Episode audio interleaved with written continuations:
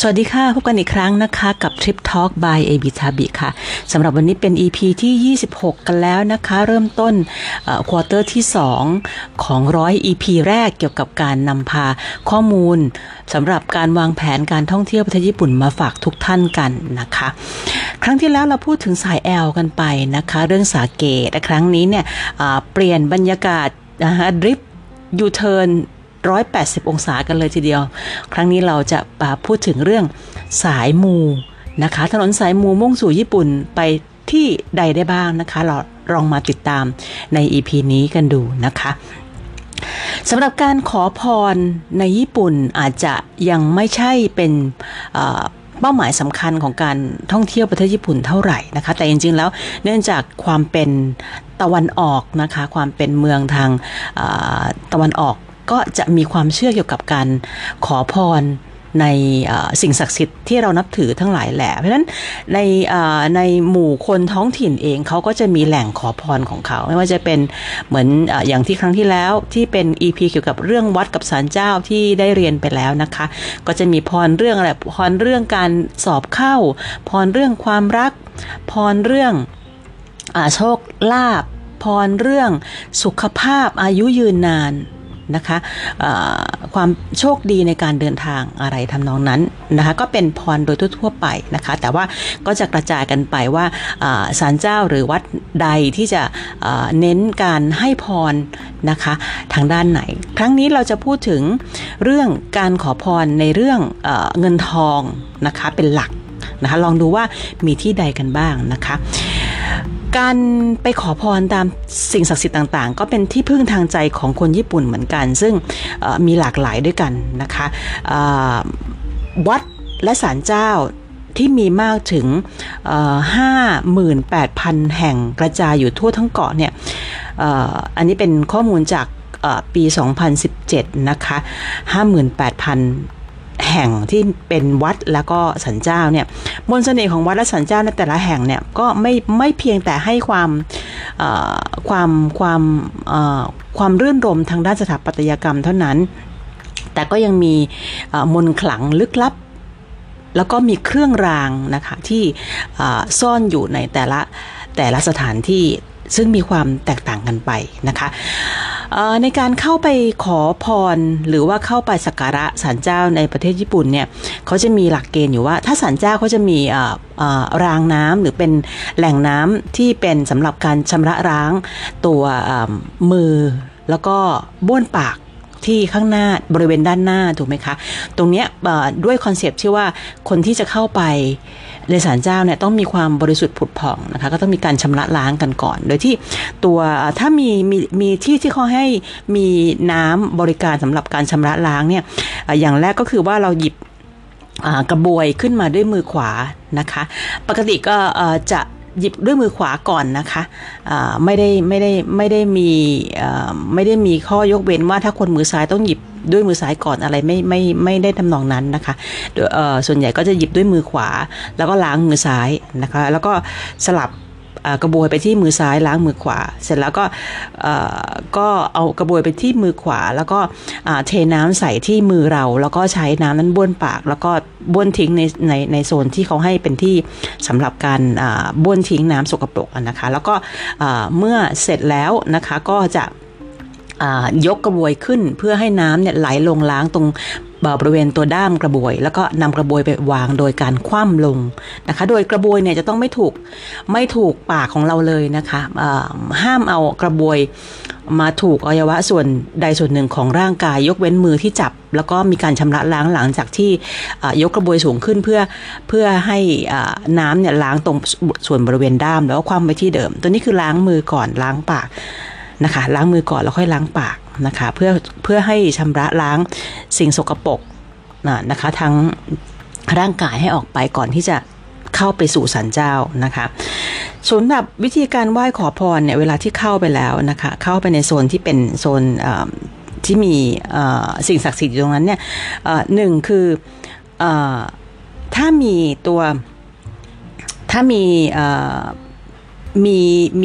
กระดิ่งหรือว่ามีคล้องหรือมีอะไรสักอย่างหนึ่งที่เป็นทำเสียงดังเนี่ยนะคะก็ให้ถือให้ตี ให้ตีระฆังหรือเป็นกระดิ่งตรงนั้นก่อนนะคะแล้วก็ยืนตรงนะคะหรือว่าถ้าเกิดว่ามีกล่องให้นำเงินเข้าไปใส่ก็เอาเงินเนี่ยโยนเข้าไปใส่ในกล่องตรงนั้นแล้วก็โค้งคำนับ2 ครั้งนะคะแล้วก็ตบมือ2 ครั้งนะคะแล้วก็พนมมือแล้วก็ทำท่าที่เป็นการระลึกถึงหรือว่าสักการะแล้วก็โค้งคำนับอีก1 ครั้งนะคะอันนี้คือเป็นพิธีการไหว้ขอพรนะคะที่เป็นตรงหน้าสิ่งศักดิ์สิทธิ์ประจำศาลเจ้าหรือวัดนะคะนอกจากนี้แล้วสำหรับเรื่องการขอพรเรื่องโชคลาภโดยเฉพาะเนี่ยเขาจะมีพิธีกรรมในการล้างเงินนะคะเงินก็คือเงินที่เป็นธนบัตรหรือเป็นเหรียญอย่างเงี้ยค่ะเพื่ออะไรเพื่อเพิ่มพูนเงินที่มีนะคะโดยที่พิธีกรรมล้างเงินเนี่ยจะชื่อว่าเซนิอาราอินะคะซึ่งเป็นการนำเงินมาล้างในบริเวณที่เป็นน้ำบ่อน้ำผุดหรือเป็นบ่อน้ำพุศักดิ์สิทธิ์อยู่ในศาลเจ้านั้นนะคะเพื่อช่วยเสริมเรื่องการทำให้เงินเพิ่มพูนมีเงินทองไหลมาเทมานอกจากนี้บางศาลเจ้ามีความเชื่อกันว่าพิธีกรรมในการล้างเงินเนี่ยจะให้โชคลาภด้วยนะคะนอกจากว่าเงินเพิ่มพูนแล้วยังให้โชคลาภแก่ผู้มาขอพรอีกด้วยนะคะมีอยู่ในหลากหลายศาลเจ้าทั่วญี่ปุ่นนะคะซึ่งแต่ละศาลเจ้าก็มีพิธีกรรมและเครื่องรางที่แตกต่างกันไปนะคะในครั้งนี้เราจะนำเสนอทั้งหมด5ศาลเจ้าทั่วประเทศญี่ปุ่นนะคะที่มีชื่อเสียงในการที่เป็นสายมูทางด้านโชคลาภเงินทองที่แรกนะคะเป็นจังหวัดมิยากินะคะส่วนเหนือของประเทศนะคะชื่อศาลเจ้าว่าศาลเจ้าคานะเฮบิซุยนะคะคานะเฮบิซุย Shrine นะคะเป็นศาลเจ้าที่ตั้งอยู่ในเมืองอิวานุมุนะคะจังหวัดมิยากิเป็นศาลเจ้าที่สักการะบูชาเทพคานะเฮบินะคะเบนไซเทน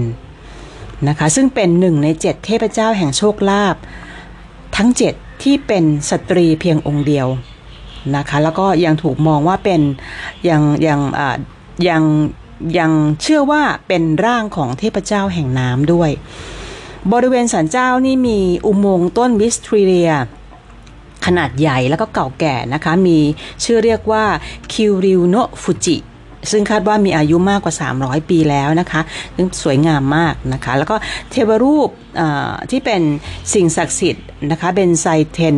ที่มีอยู่ในศาลเจ้าหลายๆแห่งรวมถึงศาลเจ้าคานะเฮบิซุยแห่งนี้ด้วยเนี่ยก็จะมีรูปปั้นนะคะที่เป็นสื่อให้ถึงเทพเจ้านี้ด้วยนะคะแล้วก็สื่อถึงงูด้วยนะคะเนื่องจากมังกรหรืองูใหญ่เนี่ยนะคะถือเป็นเทพเจ้าแห่งน้ำซึ่งคนญี่ปุ่นถือว่ามีความเชื่อว่ามังกรเนี่ยและงูมีความเกี่ยวข้องกับความมั่งคั่งจึงทำให้ศาลเจ้านี้มีชื่อว่าคานะเฮบิซุยนะคะซึ่งแปลตามตัวก็คือเป็นทองงูแล้วก็น้ำนะคะส่วนจุดขอพรกับเทพเจ้าในศาลเจ้าเนี่ยก็คือในฮอลล์ในโถงหลักเนี่ยนะคะโถงใหญ่เนี่ยจะมีเทวรูปเบนไซเทนนะคะประดิษฐานอยู่สามารถสักการะขอพรเรื่องโชคลาภเงินทองรวมไปถึงด้านธุรกิจการค้าขายที่รุ่งเรืองด้วยนะคะโดยการคำนับ2 ครั้งประกบมือกันแล้วก็ตบมือ2 ครั้งอย่างที่แนะนำไปแล้วในตอนต้นนะคะซึ่งแต่ละที่เนี่ยก็ใช้วิธีการคำนับหรือขอพรเนี่ยเหมือนกันนะคะคือจะโค้ง2 ครั้งแล้วก็ตบมือ2 ครั้งแล้วก็โค้งที่หลังอีก1 ครั้งหลังจากที่ขอพรเสร็จแล้วนะคะไม่เหมือนคนไทยนะคนไทยจะยึดหลัก3 ครั้งใช่ไหมคะของญี่ปุ่นจะใช้เป็น2 ครั้งแล้วก็ตบท้ายอีก1 ครั้งนะคะตรงนี้ก็จะเป็นนอกจากตรงที่เป็นจุดขอพรแล้วเนี่ยไฮไลท์อื่นๆเนี่ยก็จะมีส่วนที่เป็นช้อปปิ้งก็ได้นะคะเนื่องจากทางใกล้ๆวัดนี่ก็จะเป็นโชวะเรโทรช้อปปิ้งสตรีทนะคะทาคิมิโคจิ นะคะซึ่งมีทั้งร้านอาหารมีร้านตัดผมซึ่งเป็นตกแต่งแบบย้อนยุคเพราะฉะนั้นไม่ได้เป็นการไปเที่ยววัดอย่างเดียวหรือเป็นไปเที่ยวสันเจ้าอย่างเดียวมีบริเวณใกล้เคียงนะคะให้เที่ยวกันด้วยหรือว่ามีการมีแกลเลอรี่ด้วยนะคะมีอาร์ตมิวเซียมนะคะอยู่ใกล้ๆนะคะสำหรับจุดขอพรอื่นๆในวัดเองที่ไม่ควรพลาดเช่นกันก็คือเป็นหินจามอนเซกินะคะซึ่งเป็นรูปงูที่มีเหมือนกับเป็นรูปงูปรากฏอยู่ด้านนอกอาคารตรงโถงหลักนะคะหินจะมีรอยนูนๆบนพื้นผิวของหินเป็นรูปงูทำให้คนเนี่ยเชื่อว่าเนื่องจากเคารพและนับถือตัว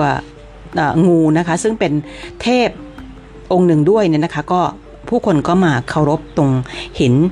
วิเศษตรงนี้ด้วยส่วนเครื่องรางที่ยอดนิยมกันคือตรงนี้ก็คือว่าเป็นกระเป๋าเรียกทรัพย์ปุกุไซฟุนะคะเป็นกระเป๋าเรียกทรัพย์เป็นเครื่องรางนำโชคเรื่องโชคลาภการเงินเป็นกระเป๋าสีทองเอาไว้ใส่เงินหรือสมุดบัญชีเพื่อให้ดวงการเงินโดดเด่นนะคะเทศกาลของที่ศาลเจ้าที่นี่นะคะคณะเฮบิซุย Shrine นะคะก็คืออยู่ที่เดือน5นะคะประมาณเดือนพฤษภาคมแล้วก็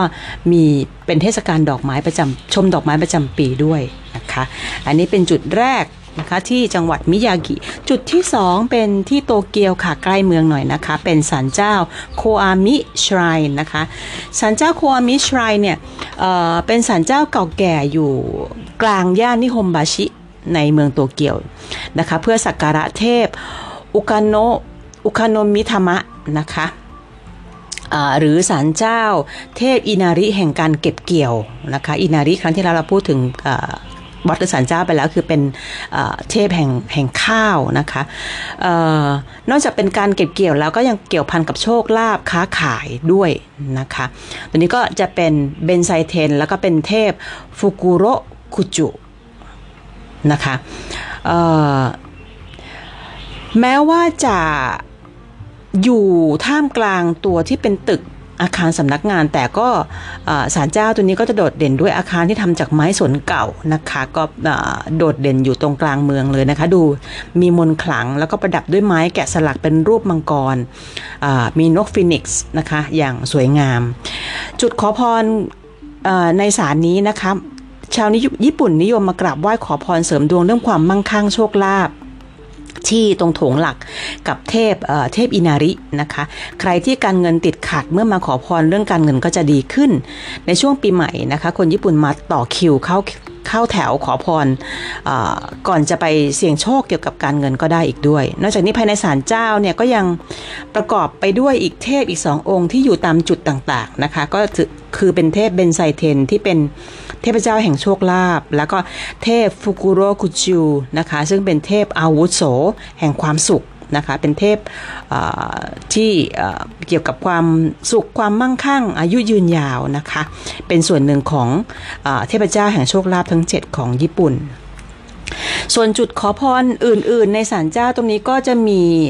บ่อล้างเงินเซนิอาราอินะคะก็เป็นอีกที่หนึ่งที่สามารถเอาเงินไปล้างได้มีวิธีการก็คือให้นำเหรียญหรือธนบัตรใส่ลงในตะกร้าหวายตะกร้าไม้ไผ่เล็กๆนะคะลงไปล้างในบ่อนะคะแล้วก็หลังจากนั้นก็ให้เก็บเงินไว้ในกระเป๋าสตางค์โดยห้ามใช้เนื่องจากเป็นเงินถุงเงินขวัญถุงนะคะ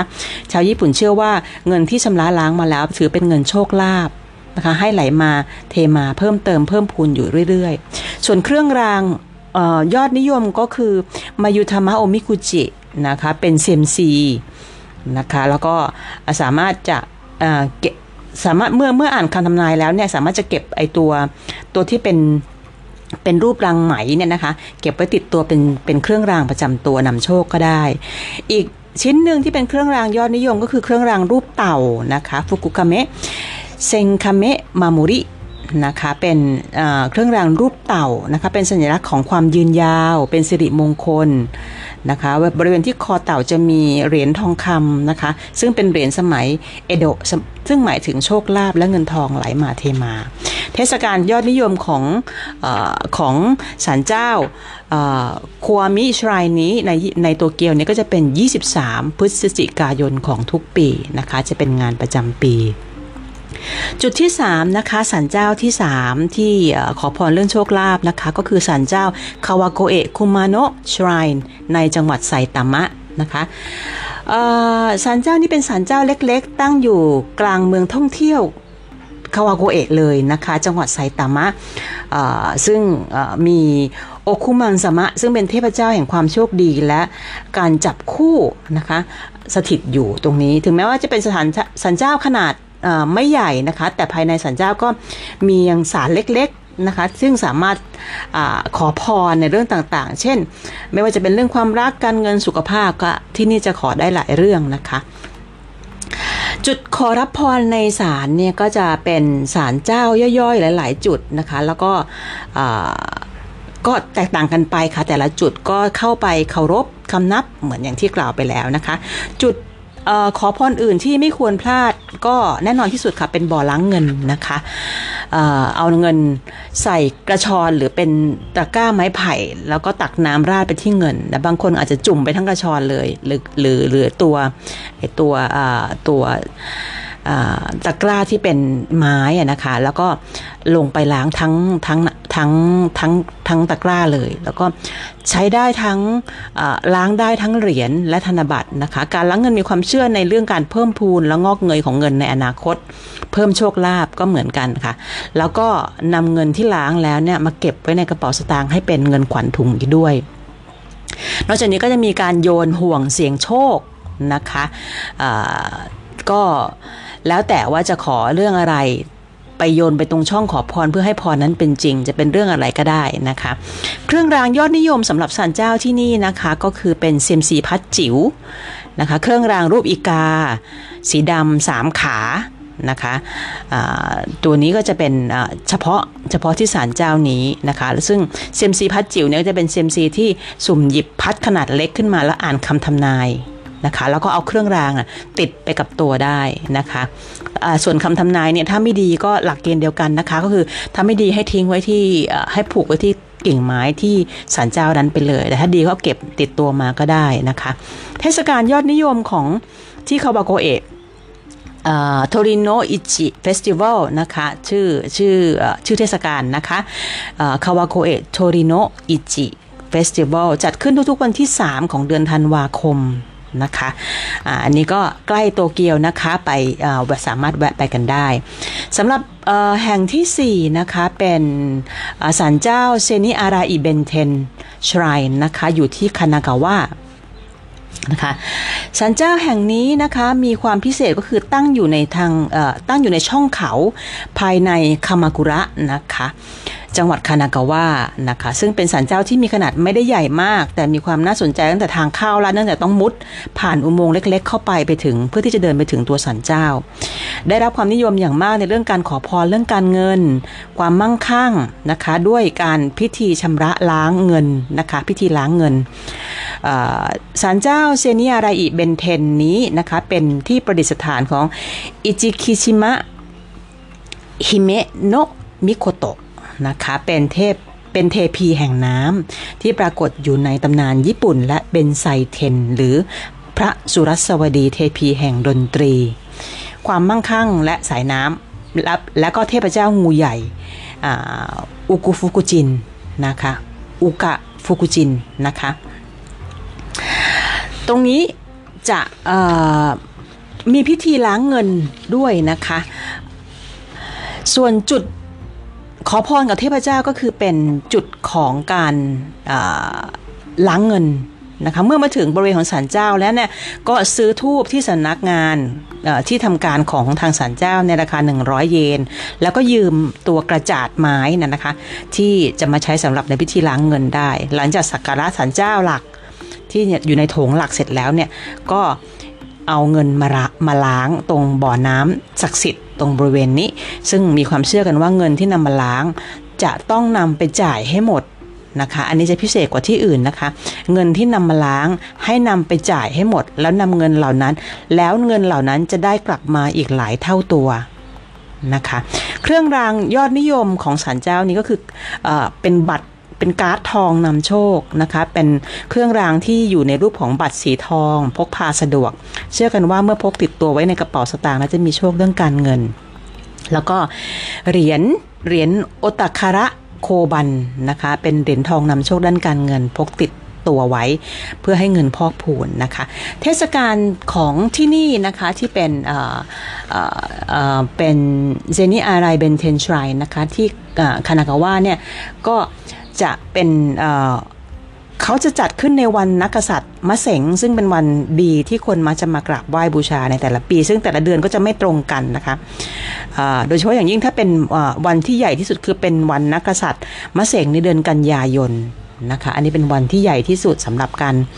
เป็นเทศกาลนะคะแห่งสุดท้ายค่ะเป็นศาลเจ้านิชิโนยามะชรายในจังหวัดเฮียวโกะใกล้ๆกับเกียวโตนะคะอยู่ในจังหวัดเฮียวโกะขออภัยค่ะอยู่ที่โกเบนะคะจังหวัดเฮียวโกะสักการะเทพพระเจ้าเอบิสึนะคะซึ่งรู้จักกันดีในนามของเป็นการเป็นเทพเจ้าแห่งโชคลาภและการประมงนะคะแล้วก็เป็นเทพหนึ่งใน7ของญี่ปุ่นซึ่งว่ากันว่าคนญี่ปุ่นในเฉพาะทางแถบคังคันไซเนี่ยนิยมสักการะเทพเอบิสึมากที่สุดเนื่องจากใกล้ชิดกับท้องทะเลซึ่งเป็นแหล่งรายได้หลักมาแต่ในอดีตนะคะจุดขอพรกับเทพในศาลเจ้าแห่งนี้นะคะอยู่ที่โถงหลักหรือโถงบูชาเรียกว่าไฮเดนนะคะตัวเป็นอาคารจะเป็นสีแดงประดับประดาด้วยไม้แกะสลักประณีตนะคะและซึ่งได้รับการบริจาคจากตระกูลโทคุกาวะที่4ซึ่งเป็นไดเมียวยุคสมัยของเอโดะนะคะซึ่งต่อมาชาวญี่ปุ่นก็เริ่มมีปัจจุบันนะคะถูกยกให้เป็นสมบัติแห่งชาติไปแล้วสมบัติของชาติไปแล้วนะคะเมื่อขึ้นไปด้านบนเนี่ยจะเจอกับโถงหลักซึ่งเป็นอาคารที่ประดิษฐานของเทพเจ้าถูกสร้างขึ้นมามีหลังคามุงโดยมีมุงหลังคาอยู่3หลังนะคะเทพอิบิสึจะอยู่ตรงอาคารด้านขวามือนะคะส่วนจุดขอพรอื่นๆที่ไม่ควรพลาดก็คือเป็นอาคารอีก2หลังนะคะทั้งหมดมีอาคาร3หลังที่เรียนไปแล้วก็คืออีก2หลังเนี่ยก็จะเป็นที่ประดิษฐานของเทพอีก2องค์นะคะซึ่งเป็นเทพแห่งมหาสมุทรกับเทพแห่งดวงอาทิตย์นะคะเครื่องรางยอดนิยมก็คืออาคามงไดฟุกุมาโมรินะคะเป็นถุงเครื่องรางนะคะที่เป็นประตูชัยสีแดงนะคะซึ่งอยู่เป็นรูปประตูชัยสีแดงซึ่งอยู่ในเขตศาลเจ้าซึ่งเสริมโชคเรื่องโชคลาภเงินทองไหลมาเทมามีให้เลือกทั้งสีขาวแล้วก็สีน้ำเงินนะคะแล้วก็อีกอันนึงก็ที่เป็นเครื่องรางร้อนนิยมก็คือฟุกุสสะเป็นกิ่งไผ่นำโชคนะคะเป็นป้ายอธิษฐานและเหรียญโบราณนะคะซึ่งเป็นหลักเป็นสัญลักษณ์ของความยินดีนะคะซึ่งเป็นสัญลักษณ์ของคำอธิษฐานเพื่อเรียกโชคลาภแล้วก็มีจำหน่ายเฉพาะเทศกาลไทยค่ะเอบิสึเท่านั้นนะคะเทศกาลของศาลเจ้าที่นี่นะคะที่โกเบนะคะคือศาลเจ้านิชิโนยามะเนี่ยจะอยู่ที่เดือนมกราคมนะคะวันที่9ถึงวันที่11ซึ่งเป็นเทศกาลใหญ่ประจำปีนะคะทั้งหมดก็เป็นหมุดหมายสำหรับสายมูนะคะที่จะไปสักการะขอพรกันเรื่องโชคลาภนะคะทบทวนกันอีกนิดค่ะก็คือจะเป็น5จุดด้วยกันนะคะ5จังหวัดที่แรกก็คือคานาเฮบิซุยชรายน์ที่มิยากินะคะที่2คือความิชรายน์ที่โตเกียวที่3คือ Kawagoe Kumano Shrine นะคะที่ไซตามะหรือ Kawagoeที่4ก็คือเซนิอารายเบนเทนไชน์อยู่ที่คานากาวะนะคะอยู่แถวใกล้ๆคามากุระนะคะที่5นิชิโนยามะไชน์อยู่ที่ใกล้ๆโกเบนะคะจังหวัดเฮียวโกะทั้งหมดนะคะก็เป็นข้อมูลที่นำมาฝากสายมูกันนะคะเที่ยวครั้งหน้าอย่าลืมนะคะไปโซนไหนก็แล้วแต่ลองแวะขอพรตามจุดขอพรด้านโชคลาภ5แห่งนี้ของญี่ปุ่นกันสำหรับวันนี้ขอบคุณสำหรับการติดตามนะคะและหวังว่าจะได้เจอกันอีกใน EP หน้าค่ะสวัสดีค่ะ